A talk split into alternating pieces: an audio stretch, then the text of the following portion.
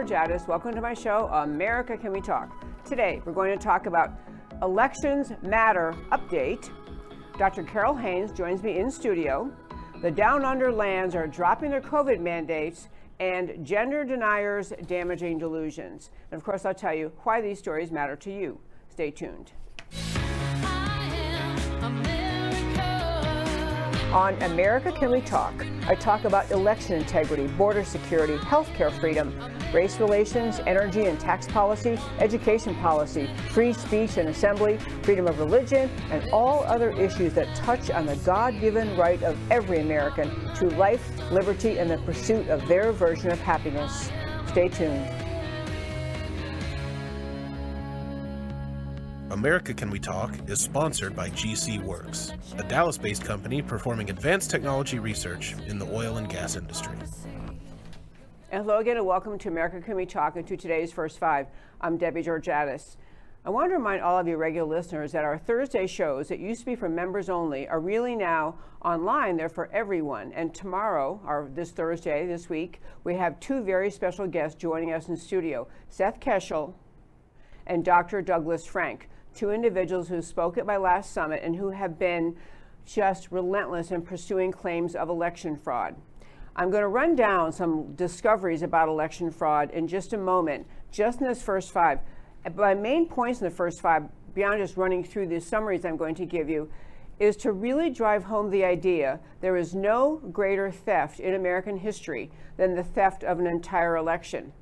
And many people on the conservative side have kind of pushed, uh, been pushed away, given in to the idea that is raised by the, uh, the left, and frankly, many kind of more moderate conservatives. Let it go, move on. Let's just focus on 2022. We're going to do really great this time. You know, polling is showing that people are with us. And those people could not be more wrong. Figuring out what happened in election 2020 getting to the root of all the various avenues and means of election fraud, correcting them as far as possible, is literally vital to restoring and protecting America as a country, as a free country ruled under the rule of law, the Declaration of, the Independence, and the Constitution. You literally cannot have America as the country we have always known until we expose and to the extent, to every degree possible, eradicate every possible avenue of election fraud.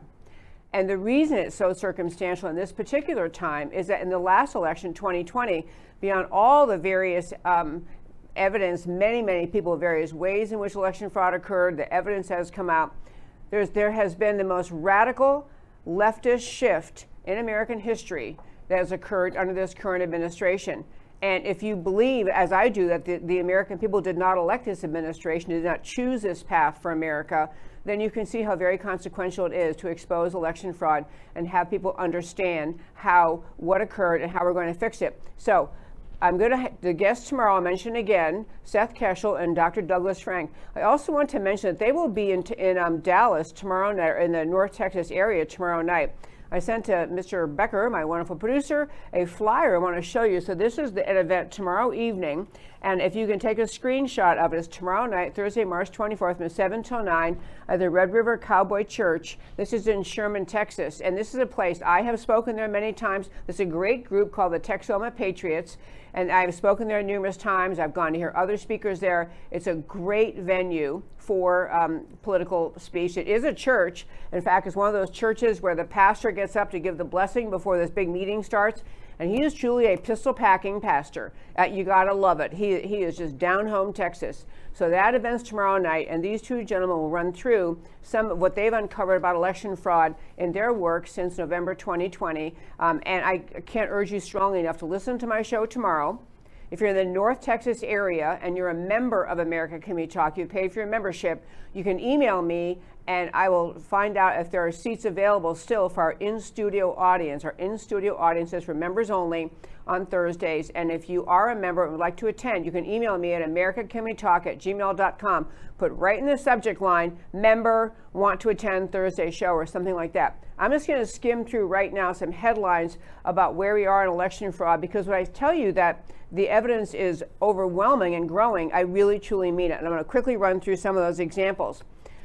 We talked about uh, in Wisconsin, where the Wisconsin legislature retained the services of a lawyer who is a former judge on the Wisconsin Supreme Court, and he did a deep dive into just, just what happened in Wisconsin, the various methods by which many people thought that there was outcome changing election fraud. And among the things he uncovered was so the, ele- the evidence of election fraud was so severe, so overwhelming that this judge went back to the legislature and said, and this is unprecedented, but you, the Wisconsin legislature, you need to decertify the election you certified a fraudulent election. And among the many things I began reading his report this morning, one of the many things he talked about was that the Wisconsin Election Commission and the Wisconsin State Attorney General not only did not cooperate with his investigation, but actually interfered with his election, tried with his investigation, tried to block his investigation. And that is the tip of the iceberg. Just in Wisconsin, we had a story out of um, Georgia, where the Georgia Board of Elections has now issued um, permitted subpoenas to be issued by the Georgia Secretary of State. And this is based on the reports by True the Vote in Georgia, talking about how many people voted. You know, they had they had those uh, boxes put in place, uh, mail-in ballot boxes, masses and masses of unsolicited mail-in ballots sent out, mail-in ballots turned in dropped in these drop boxes, Zucker boxes, uh, in various areas in Georgia, and the um, study done by True the Vote revealed that the um, that the uh, ballots dropped in those boxes had they had with cameras showing and using cell tower data, pinging data showing who's doing it. Small number of people dropping off thousands and thousands of ballots in these boxes. Nearly 40% of them between midnight and 5 a.m. On, on election day. I mean, that, that is just not the behavior, the pattern that anyone would expect out of what you might consider a valid election. Last, just a quick summary before I wrap up the first five.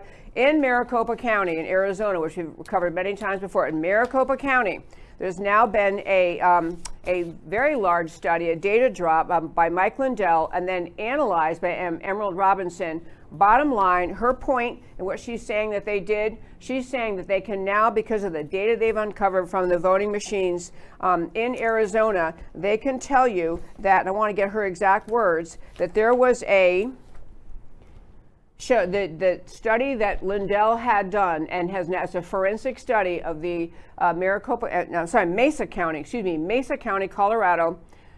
In those voting machines in Mesa County, Colorado, a second and illegal database was secretly installed in the voting machines in Mesa County, Colorado, and used to manipulate the votes in the 2020 elections.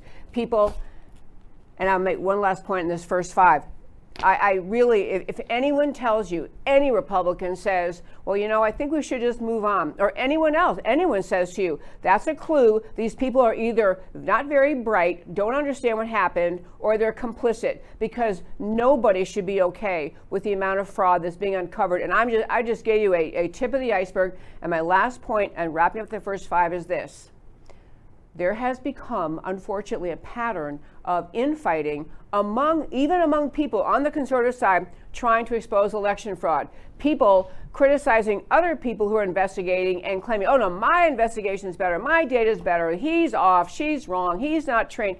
You can't do that. We don't have enough people. We don't have enough patriots on the conservative side willing to stick their neck out and continue investigating election fraud, studying it, trying to understand what occurred. We cannot be the circular firing squad on the conservative side looking at the uh, evidence and, and assessing each other's evidence related to election fraud.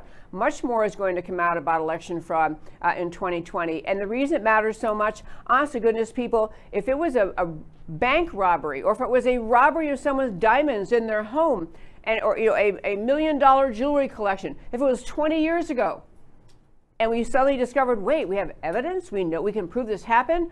Everyone sane would be on board saying yeah we're going to figure out who robbed the bank try to get the money back who stole the jewelry. We would do that. This was a stolen election in 2020 in my opinion.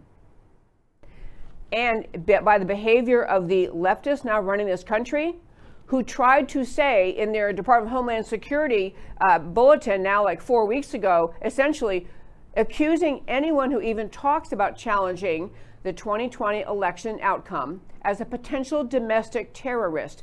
This is what the Department of Homeland Security had the audacity to put out in a bulletin to the public, basically saying no one's allowed to talk about election fraud. No talking about it, no assessing. You might be a domestic terrorist if you do. They are trying to silence the people who are trying to uncover what occurred in 2020. The avenues of election fraud are many. The electronic fraud, there's a mailing out of mail in ballots, there is the double counting, there is the removal of ballots. Other, I mean, every conceivable way, this election appears to have been uh, is overwhelmingly appears to have been stolen, and the American people have the right to know what really happened uh, in November of 2020, and we have the right to know it before we get to the next elections so we can correct as far as possible what occurred.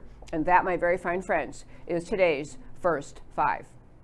So I mentioned we have, mentioned we have a guest in the studio, um, and I'm really glad she could be here today. Uh, this actually is a friend of mine, too. Her name is Dr. Carole Haynes. Uh, she's a prolific writer. She's an education advocate, and uh, she's a, a, policy expert of, of, uh, of just amazing um, abilities and knowledge. And she often writes, she has her own blog where she writes, um, which is Dr. Carole Haynes, or actually, let me say it correctly, Dr. Carole, C A R O L E Haynes. I'm sorry, Dr. Carole H. Haynes, H A Y N E S dot com, Dr. Carole H. Haynes dot com. But she also writes at American Thinker. You can go to American Thinker and read her writing, but she's done some great writing about trends in education policy in America and really what education policy changes are really intended to do, even when they're sold as just great things that try to help the country. So uh, I want to introduce Dr. Carole Haynes. Hello. Hello. It's a pleasure to be here. I'm glad you're here. Thank you for coming. Well, you, you had a great caption. Actually, very very quickly because I didn't I didn't know the answer. I know you're a doctor. Are you, you're a PhD in English. Is that right, or what is it? My, my PhD is in, um, is in education with um, curriculum and instruction as the major. And then I have undergraduate degrees in music and history. Okay, so you're very well rounded. I'm, I'm, a classical pianist. Sorry, last thing was? I'm a classical pianist. Oh, I know you are. Actually, I knew you were. Okay. So, uh, but you're also a great writer. And I want to Thank talk you. about, you've been exposing things about education. you wrote a piece at American Thinker called The Real Reason Why Biden Wants to Spend Billions on Pre K. And honestly, this has been one of these issues the left has pushed every time they have a platform to say, oh, we need to give free pre K education to the poor, underserved. This will make them better students. So, what's wrong with that idea? It is all just lies. For years, for decades, the progressive socialists have been trying to pass universal pre-K, as you know. Yep. Well, there's a method in their madness. What few people don't understand, Debbie, is that government control over the education and rearing of young children is a key communist goal to taking over our country, to taking down America. the um, pre-K is number one. It's a great opportunity for the left to indoctrinate children. However, it has some really negative effects for the long term for the people, for the children, and then also for our nation. For instance, here's a report. I'm from Tennessee, so I had followed this one for years. They had a, a pre study and they just, a pre K study, and they just knew it was going to be the best.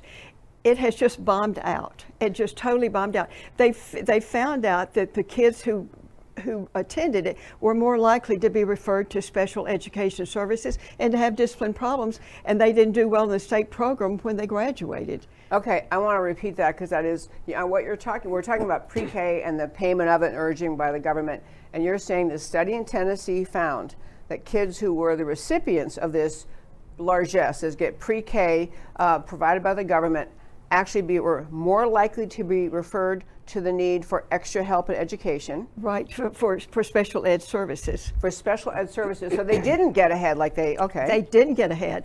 Now here is how, here is how the supporters really get money from our legislators. Here's how they do it. They say, well, a child's brain development, 85% occurs from ages 1 to 5. That is not true. It goes on to age 25.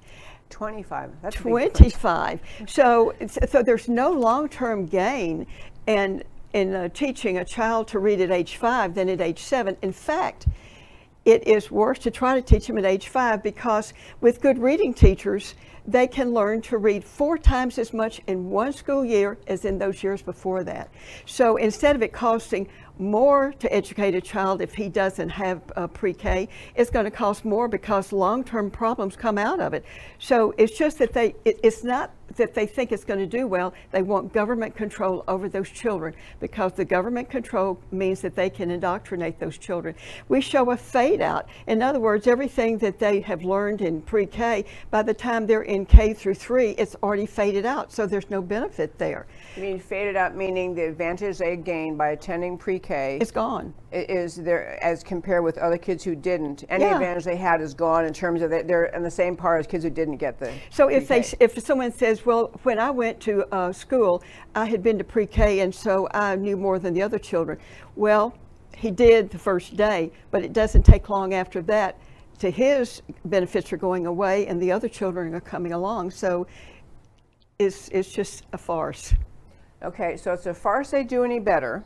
I mean, uh, that there's a long-term gain there's from having no long-term gain. But actually, I want to go back to your first point because you were saying that you know it is the goal of many, and, and this has been in uh, the Mind Polluters film talked about this, mm-hmm. uh, and another recent film talked about this too. That the the um, it was Rebecca Friedrichs' film, uh, mm-hmm. Whose Children Are They, where they both making the point that the real leftists who want to control society Lenin was a big one always mentioned. Marx talked this mm-hmm. way about the idea that if you want to uh, just propagandize a society, start with the children. And so you think that's part of what is, is goes on behind the scenes is propagandizing, or it's exactly, and it's it's because the earlier they can catch those children, the more that this is permanent. As it, it's just permanent. These these kids are not going to be able to be changed later. So it's long term that they want long time supporters of their Marxist agenda or the communist agenda, whatever, of that left wing agenda, totalitarianism. In fact, it's, it's also affecting our, our national economy. And let me tell you how that's happening. Please do. do. Do you remember back years and years ago that, that our schools really promoted individualism and creativity? Sure, yeah. Okay, that's not being done now. So there are certain types of free play that are very much associated with creativity. Well, for the last, uh, well, since the uh, 1990s, our American creativity scores have been plummeting. That is a problem because all that creativity, ability, and the individualism that our early schools instilled in kids, Debbie, this resulted in lots of American uh, inventions. Americans were just known for this, all kinds of things that have gone worldwide and it's made us a very rich nation. That creativity is now going away. It's going to impact our national economy as well as uh, national and international matters that require creative solutions. In fact, uh, you probably know this, you've seen a lot more ADHD with children in the classroom, which means they're having to step in with interventions. Well, Harvard did a study and they found that those cases had riven, uh, risen dramatically over the last 20 years, and one third of those ADHD cases are with children under six. And the reason is, we used to have children doing free play. I mean, you know, they, they just, their, their early childhood was play based. Now their early childhood is pre-K, K, and they're sitting all day long and they're sitting, they're doing drills on math and drills on, pardon me, on reading and, yeah. and taking tests.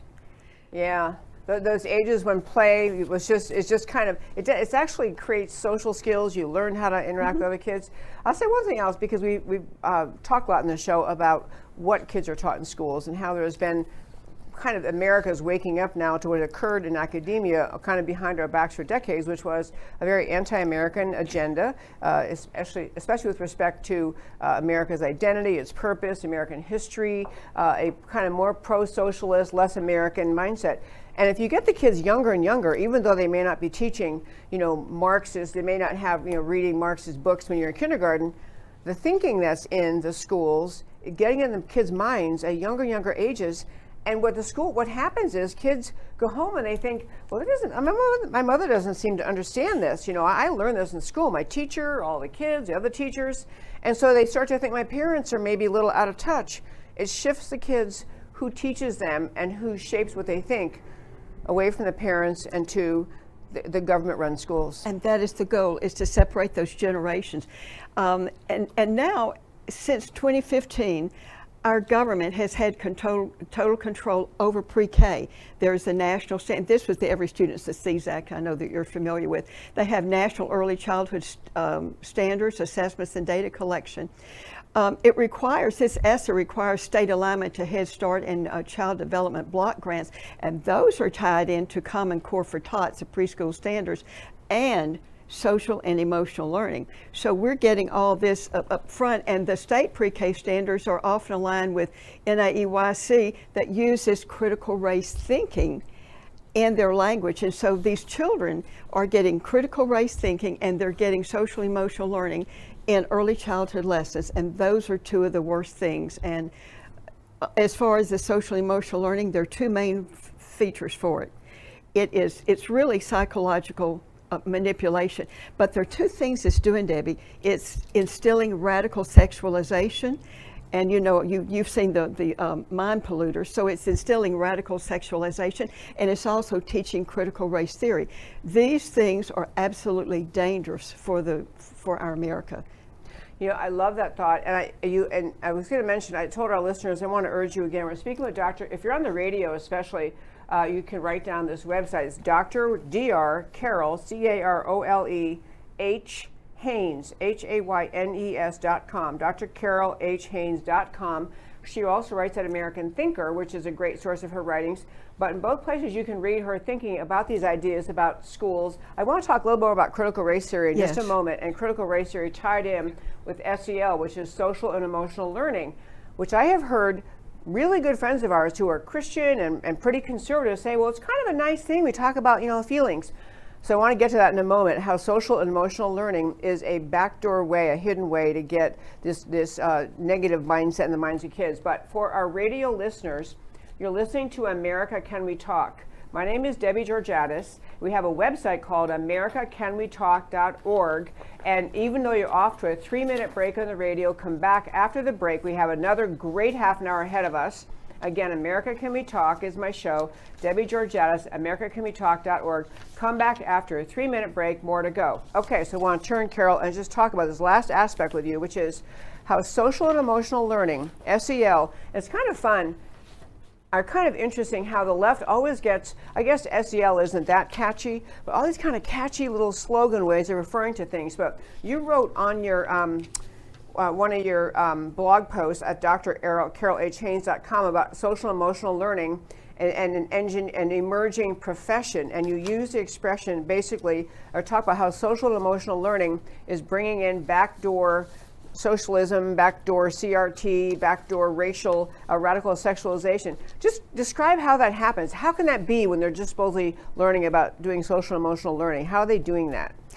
Well, the, the, the, the purpose of the sexuality is to confuse children, is to get them uh, destabilized.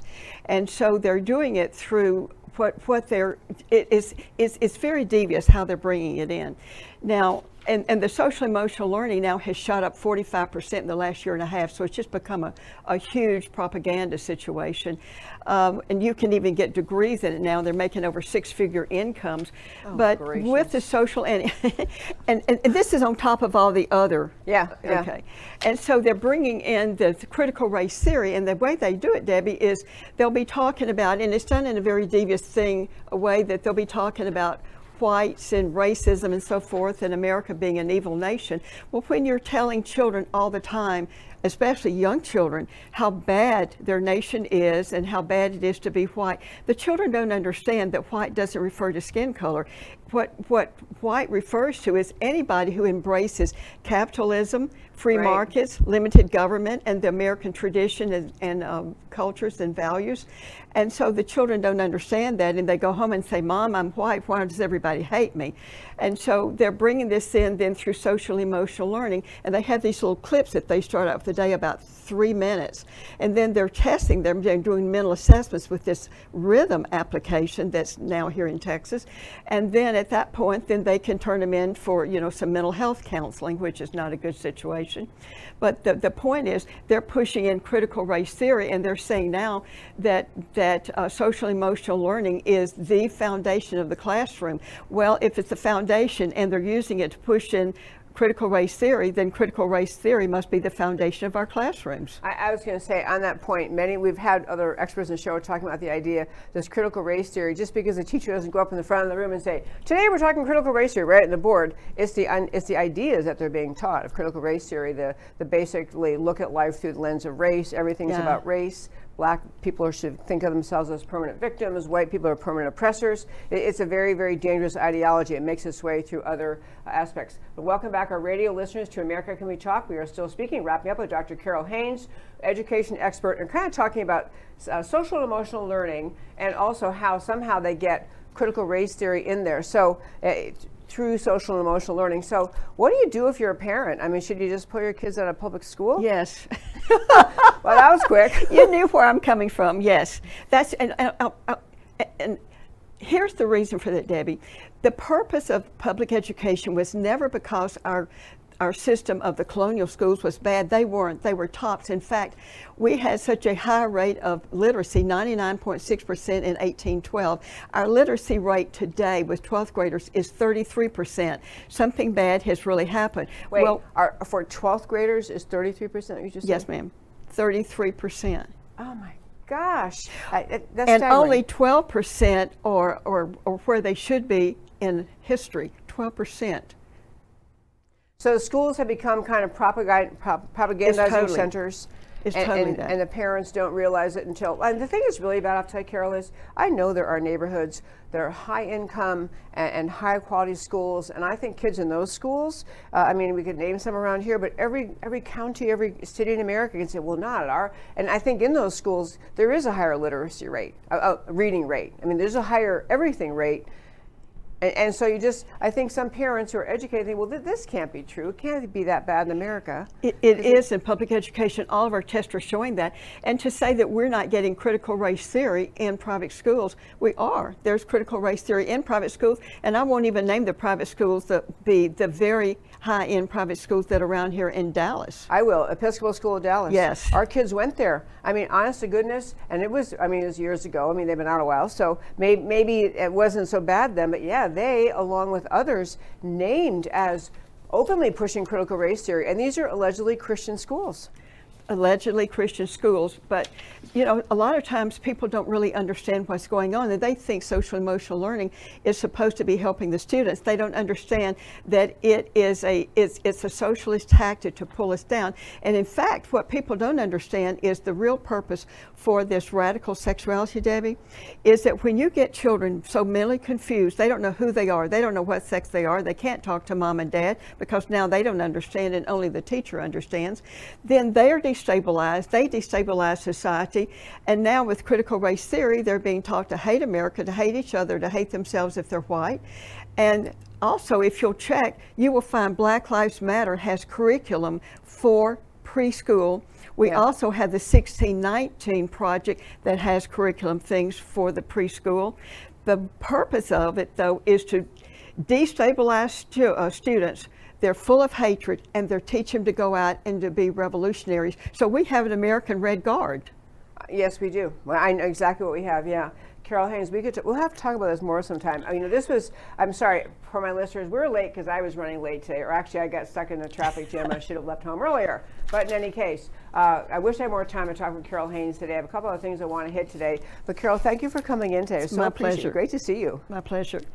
Okay, friends, I want to hit two other quick stories. Um, and one, I just want to mention to you, um, I have always wanted to go to New Zealand and Australia until recent years. And, you know, I just, they're kind of on my bucket list. We've, I've traveled a great, been blessed to travel a lot, always wanted to go there. But what's happened, actually, and interestingly, uh, in uh, those two countries, they had, as you likely knew, over the time when COVID and the shutdowns and lockdowns became so severe, those two countries were especially and kind of shockingly tyrannical. I mean, they, they were the countries with massive protests.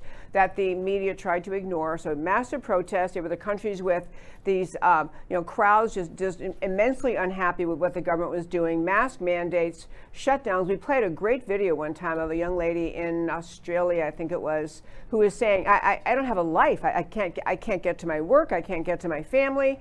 And, you know, she's perfectly healthy and, and shut in. So they had uh, very major protests in uh, both Australia and New Zealand and, and draconian behavior on the part of the government. Draconian behavior on the part of the government. One little piece of it was that the um, in Australia, they literally had the government set up con- uh, centers. I mean, people call them concentration camps. If you wouldn't get the vaccinations, you were told to get the vaccinations. They're shipping the, vac- the unvaccinated off to these camps. They had police actually using rubber bullets, firing rubber bullets on citizens who are out in the public without masks on. I mean, it was they really got out of control in Australia and New Zealand. And I, why I'm telling you this story today is because the great news in both places is that the governments in those countries have figured out wait a minute, we better stop. I, you know, I will tell you that there's a in many leaders' hearts there's a little bit of a you know a, a tyrant screaming to get out, or there's an expression uh, in, in the heart of every progressive is a tyrant screaming to get loose, just screaming. And in both cases, in Australia and New Zealand, they were more oppressive than most countries in the world. And now, lo and behold, even though the case numbers haven't gone down, they have they don't have they've not eradicated COVID or Omicron, whatever the latest thing is. But in both countries, their uh, government, their leaders are announcing, you know what? Actually, in Australia, what they're doing, Australia has announced a massive new tourist campaign. They've got videos out there saying, "Come to Australia," you know, and so it's kind of like they realize, gee, all this you know, shooting citizens in the street with rubber bullets for not wearing masks and locking people up and all the way we behaved. Turns out it drove tourists away. Who knew? So now the prime minister in Australia has, is doing, he's actually dedicated millions of dollars and a big ad campaign to the world saying, come on to Australia. We're dropping our vaccine mandates. We're dropping our vaccine passports. We're not going to make you get a vaccine passport to come here. No vaccine requirement. Come on back. Come see our sweet koalas you know, come see our country, urging people to come back to Australia. I'm going to tell you what I think is going on because I think they, they enjoyed their draconian power very much. But I think in Australia they had massive protests. People were not taking it sitting down. People wanted freedom. And so they had the protests. Then they have the owners of the businesses which dep- depend on um, tourists or thrive because the tourists are there. And so when all of a sudden tourist industry drops off, all these touring companies and these restaurants, these hotels and the bed and breakfast and the people who take you around the country and the people who take on the little boat cruises, all those citizens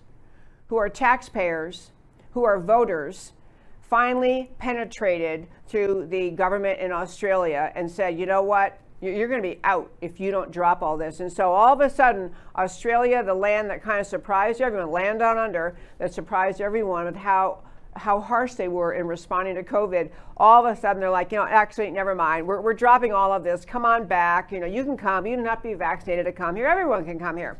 That's happening in Australia. Same thing with the Kiwis, the uh, New Zealand folks. Uh, their prime minister. Um, in fact, I was going to tell you the prime minister's name in Australia. I think it's Morrison, Brian Morrison, something like that. Anyway, um, he has he's out here trying to be very cheerful and happy and talking about how everything's just fine. Oh, it's um. Scott Morrison, Scott Morrison, and then the same thing in uh, New Zealand, where they have a woman prime minister, also draconian, also just extreme lockdown mode uh, during much of COVID and also realizing, okay, my citizens are angry. Uh, that the people they, are not they don't want to be on lockdown anymore they're not going to listen to us i think part of what happens is they realize i just can't force my entire population to do all these things that they don't want to do they don't want vaccine mandates they don't want vaccine passports they don't want to wear masks they don't want their businesses shut down and they want tourism so lo and behold uh, literally the same week uh, the prime minister in New, um, in New Zealand, the Kiwis, um, also made the same kind of announcement. You know, now that we think about it, we're going to stop all of this. This is her name is Prime Minister uh, Jacinda Ardern. So they made the same announcement. And I'll t- you know, it's a funny thing because when you dive into the articles, you realize it's not that their COVID numbers are better. It's not that their Omicron cases are down. It's that they've realized the tourist, uh, the tourist-related businesses, the people the taxpayers, and most essentially, the voters have had enough with the COVID tyranny. I love it. So just maybe sometime my, my husband and I will get down to uh, New Zealand. I, I, just think it's, it's a huge um, step of progress. Okay, last story today. It'll step in. It'll really, really fit in well what we were talking about Dr. Haynes with. Um, she, Dr. Haynes, has talked about many aspects of the um, of the public schools and what they do to kids uh, in, in, a variety of ways. And this story will tie in with that. But I called it, I, I called this segment Gender Deniers. You just had it up there. Uh, gender Deniers Damaging Delusions. And I just want to make this point. We have right now, as, as we speak, in the United States Senate, there's a hearing going on uh, to decide whether or not to confirm the uh, judge, the appellate court justice, who's been, judge who's been nominated to serve on the Supreme Court. And so this, this hearing is going on, questioning by both parties uh, of this woman to see if uh, whether she uh, should be confirmed for the Supreme Court. Uh, this justice name is Ketanji Brown Jackson. Ketanji Brown Jackson. I sent Mr. Becker two little clips of her, and I want to just play. We're going to play one of them and then talk about a bit, and then the second one. But the first one uh, is from clip two, a short little clip of question and answer. This is a woman who wants to serve on the Supreme Court. You take that one, please. Uh, can you provide a definition for the word woman? Can I provide a definition? Mm-hmm. No. Yeah. I can't. You can't? N- not in okay. this context. So I'm not a biologist. Of- okay. So she can't say what a woman is. And by the way, on that subject, it was very funny because there's another clip we're going to play in a moment but obviously, we live in an era where the left is trying to say the transgender craze, at least in the minds of leftists, has become mainstream. Nobody's allowed to say anything such as a man or a woman even exists. You are whatever you think you are, and you can change your mind.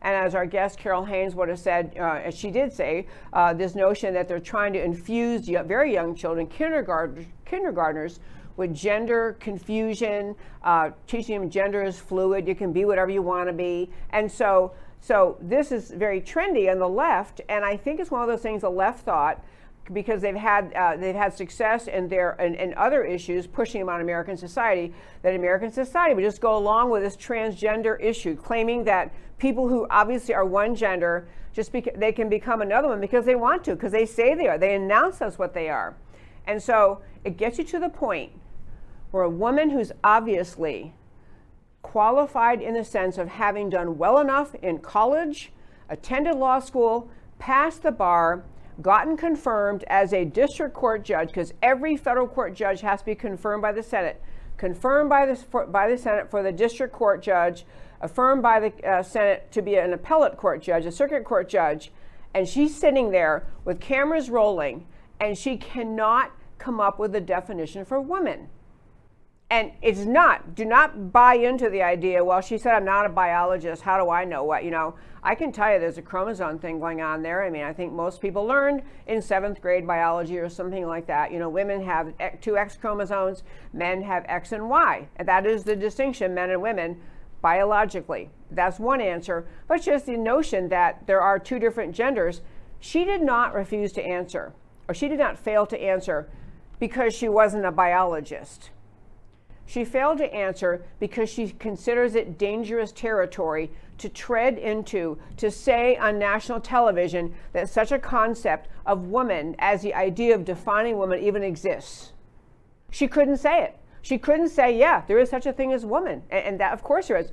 And, and, and, you know, it's a, she is able to go back tomorrow, and maybe Judge, just Judge Brown will say, you know, as she sits around thinking in her hotel room tonight or wherever she's staying, you know, I probably should weigh in on that because she's leaving, because what she did is confirm the entire agenda of the LGBTQ radical transgender activists who try to say gender doesn't exist in the body. All gender is is just whatever you think you are. It's all you're thinking. So she couldn't even answer. Next question, she was also asked, by the way, that's uh, Senator Marsha Blackburn asking these questions. There's another question. Oh, wait, wait, before I do that, uh, Mr. Becker, there was a tweet I sent you from uh, a really funny tweet. Yeah, here it is, uh, Jack Posobiec. Raise your hand if you aren't a biologist, but you still know what a woman is. I mean, it's so funny because obviously everyone knows what a woman is, and yet This is the absurdity we have gotten to in this country that we have a woman of the prominence capable of being nominated to serve in the Supreme Court, and she's afraid to answer the question about what a woman is. She, she understands it's a politically dangerous territory, like a quicksand move, if she defines a woman, because then she's agreeing that the concept of woman exists and means something. She can't say it. So then, then the next question, Mr. Becker, there was another little clip from uh, Senator Blackburn questioning Do you judge. agree with Justice Ginsburg that there are physical differences between men and women that are enduring? Um, Senator, respectfully, I am not familiar with that particular quote or case, Okay. so it's hard for me to Okay. comment I'd- as to whether. All right. I'd love to get your, your opinion on, on that, and you can submit that. Do you interpret Justice Ginsburg's meaning of men and women as male and female? Again, because I don't know the case, I don't know how I interpret it. I need to read the whole Okay. thing. Okay, Okay. I want to, again, I know I'm belaboring the point, but I'm going to turn to a couple of other stories about this, this idea.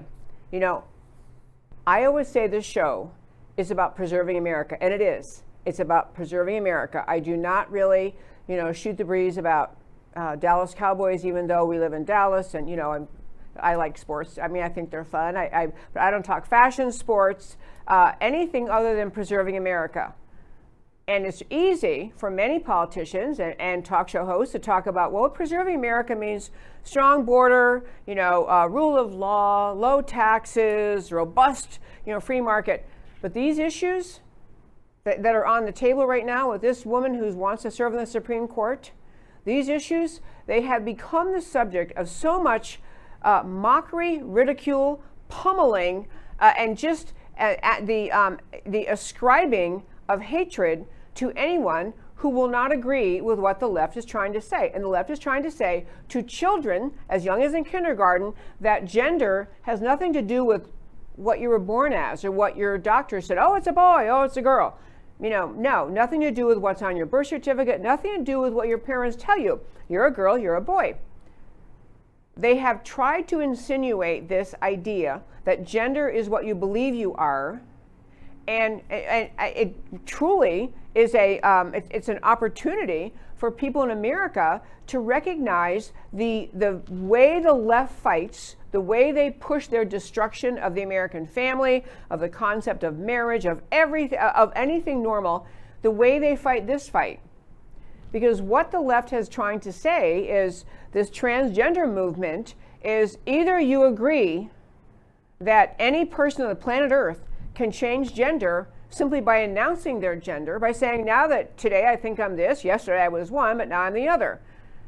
And that anyone who won't agree with that, anyone who won't submit to it, won't just say, okay, okay, you know, you today you're you say you're this gender, well then I'm going to use those pronouns, I'm going to treat you that way, I'm going to let you use that restroom. They, that anyone who will not agree with their entire agenda is called a hater. You're a hater. You hate and, and, you're intolerant and you don't understand and you're closed-minded and you're old-fashioned and you're, you know, you just got your, uh, you know, you're clinging to your Bible or something stupid. And, and the, all those things, what the left saying, are just flat out stupid. Because common sense has told us since time began, there are two genders. It's not mean to say. The famous words, and I think it was Andrew Breitbart said, truth is not mean.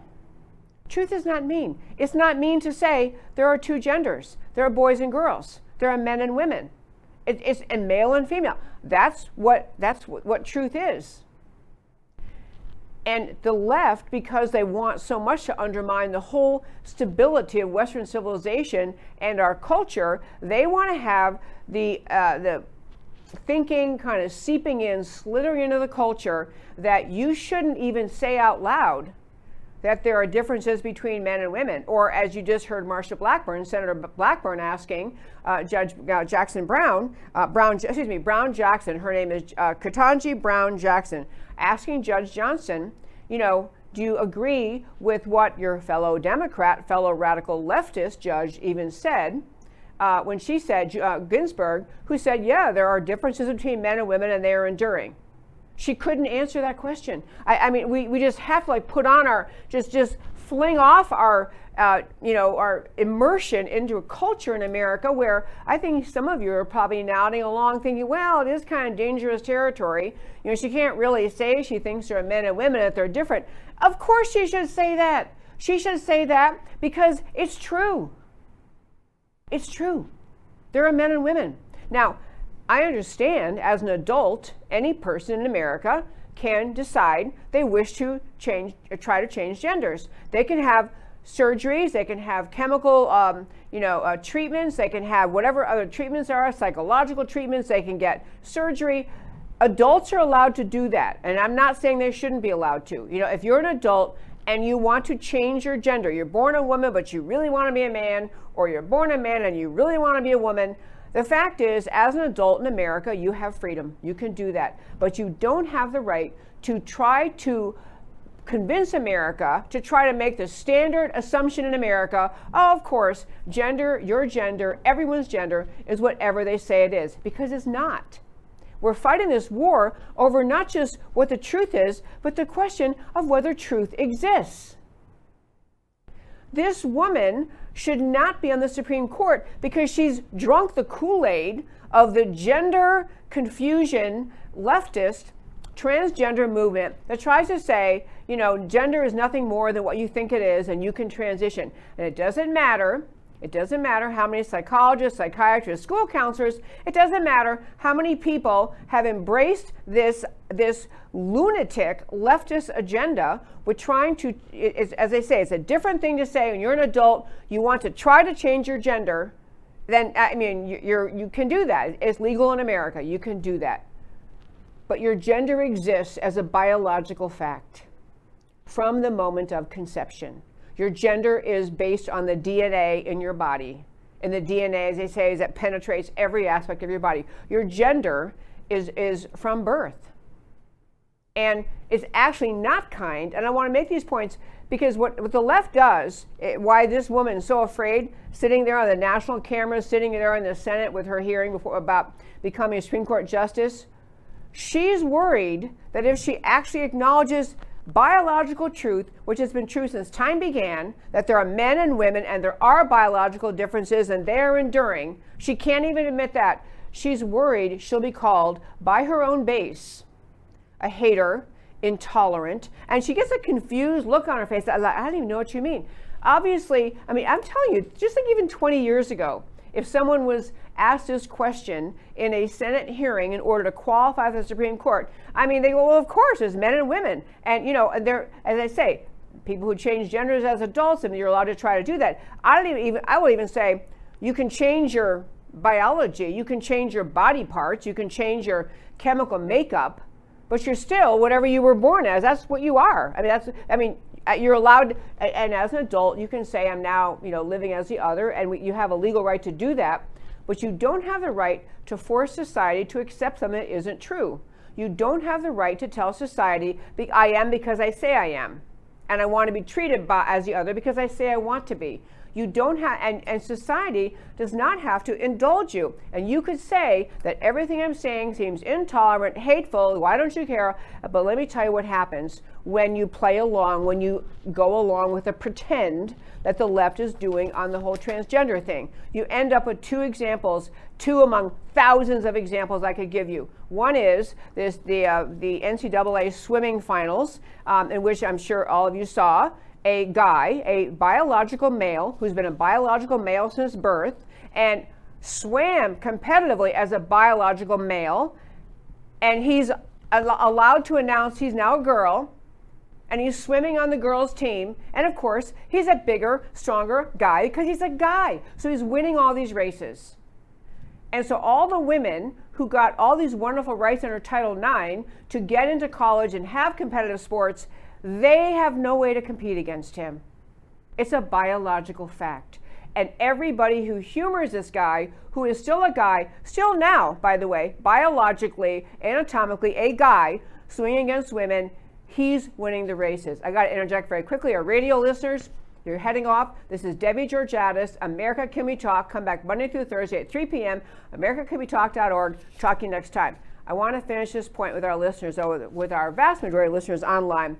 So that's one bad consequence of just humoring this. There's no such thing as gender. Is that all these girls who gave up all their social life and all their fun they did growing up to commit themselves to a sport because they thought they would get to college someday and maybe just get a scholarship. And they did get a scholarship and they want to be competitive swimmers. And they, of course, they can't keep up with a guy. And so all those women and, and you know whether they are in your family or you or your friends or you never heard of these people they're in the thousands and thousands of women who were given promise by the actions of congress years ago that they would have the right to competitively play in sports in college and, and, and this transgender lunacy lie takes that away from them the other one and i don't have time for this story very much i'm just going to plant the seed and tell you this story another day probably next monday if you can put up this picture, the last little picture I sent you, Mr. Becker, um, this is a young girl, sweet little girl on the left, and this is on the right is this girl as she decided uh, when she got to some point in high school that she was really a guy. And she told her mom, I'm really a guy, I can take her down. I'll just plant this seed and tell this story next week. But that sweet young girl, that sweet little face, went to public school where the teachers are telling her your gender is your choice. You can be anything you want. If you really think you're that, then you can be that. Announced one day to her parents, I'm really a boy. And her parents were not up for that. School counselor tells her, you know, you don't, uh, you, you probably, it's not healthy for you to live at home with your parents since they don't accept you for who you are, who your identity is. So this young girl moves out of the house attempting the transition toward becoming a guy, and most sadly and tragically took her own life, a young girl. Because the fact is, all of the confusion she was experiencing, instead of helping her with truth, helping her with her parents' love and concern and care, and helping her deal with reality that she really is a girl, and she was a girl, and she is a girl, allowed her to go down this confusing, uh, drug infused, uh, psychologically manipulative, driven by the transgender movement left into a place of ugly darkness and took her own life. And this isn't the only story like that. There are literally hundreds and thousands more of horrific cases like this. And all this is happening because our society has agreed to humor and play pretend with the transgender argument that people are whatever gender they they say they be what they say they are when they woke up that day. That's not what's true. And and the consequences, not just the suicidal consequence, which is uh, horrible for the family, but the consequences of miserable, unhappy lives because you're, we have the left pushing this agenda of transgender, you are what you think you are, and not enough brave people like Governor DeSantis of the great state of Florida, Governor DeSantis, who was the one who spoke up very bravely and said, you know what? We in Florida, we're going to give an award to the real winner of the NCAA competition, the girl swimmer, the woman swimmer who came from Florida, who came in second because she's really the winner of the actual women's competition. We need more brave voices like Governor DeSantis, more brave voices in places and positions of authority in the NCAA and every other college athletic organization, uh, university. We need more brave voices coming out of leadership positions around the country saying, we're not going to play this pretend. We're not going to delude young people with the absurdity, starting in kindergarten, that you are whatever you think you are. Biology is real identity is a in, in view of you know millions of Christians and and other people of other faiths as well, Judeo-Christian, many other faiths. You have a God-given identity. Treasure that, and we're not going to humor the cultural uh, just just tsunami level push at America's culture to uh, remove ident- remove truth from the discussion about gender to play pretend with the left on pretending that gender is whatever you think you are. I mean, this girl all by herself, this story ought to make you think and be active in, in the public schools, speaking up against this gender ideology that is just so destructive, so destructive to the precious young lives of many Americans. Much more on this story, but I'm out of time. So I'll tell you, as I do at the close of every show, why the stories we talked about today matter to you. So we started out today talking about Elections Matter update.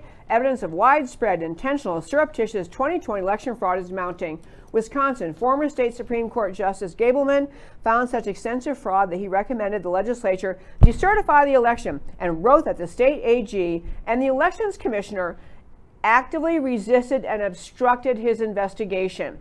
That ought to tell you something. Arizona, newly released forensic report shows massive manipulated voter files in Mesa County, Arizona, and that a second illegal database was secretly installed in machines. Georgia Elections Board granted State, uh, Secretary of State Raffensperger subpoena power to secure ballot harvesting evidence after the suit points out that 40% of unknown ballot harvesters dropped their ballots off between midnight and 5 a.m. Nothing suspicious there, folks. Nothing to see here.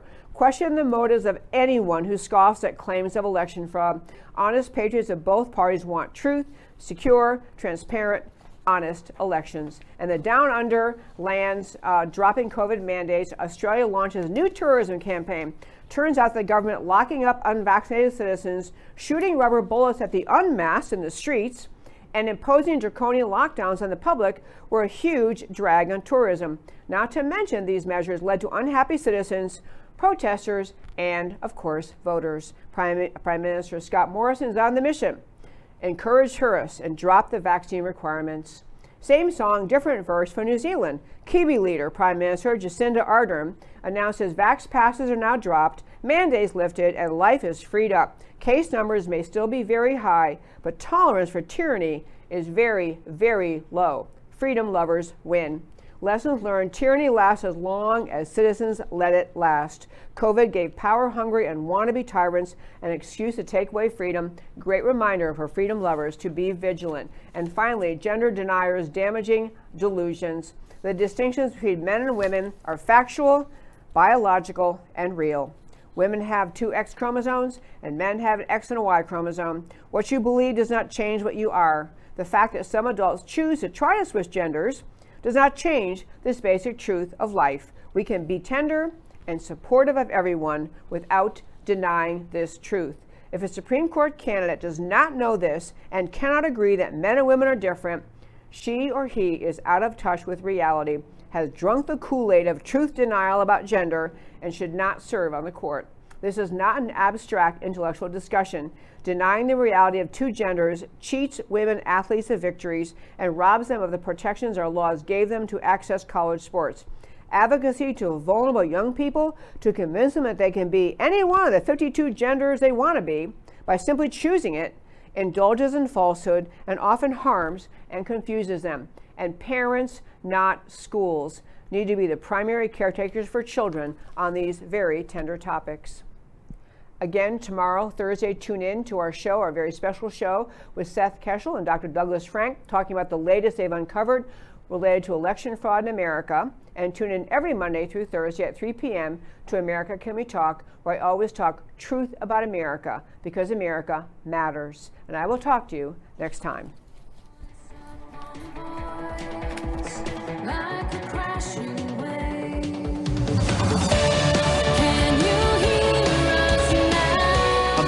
Can We Talk? Truth about America.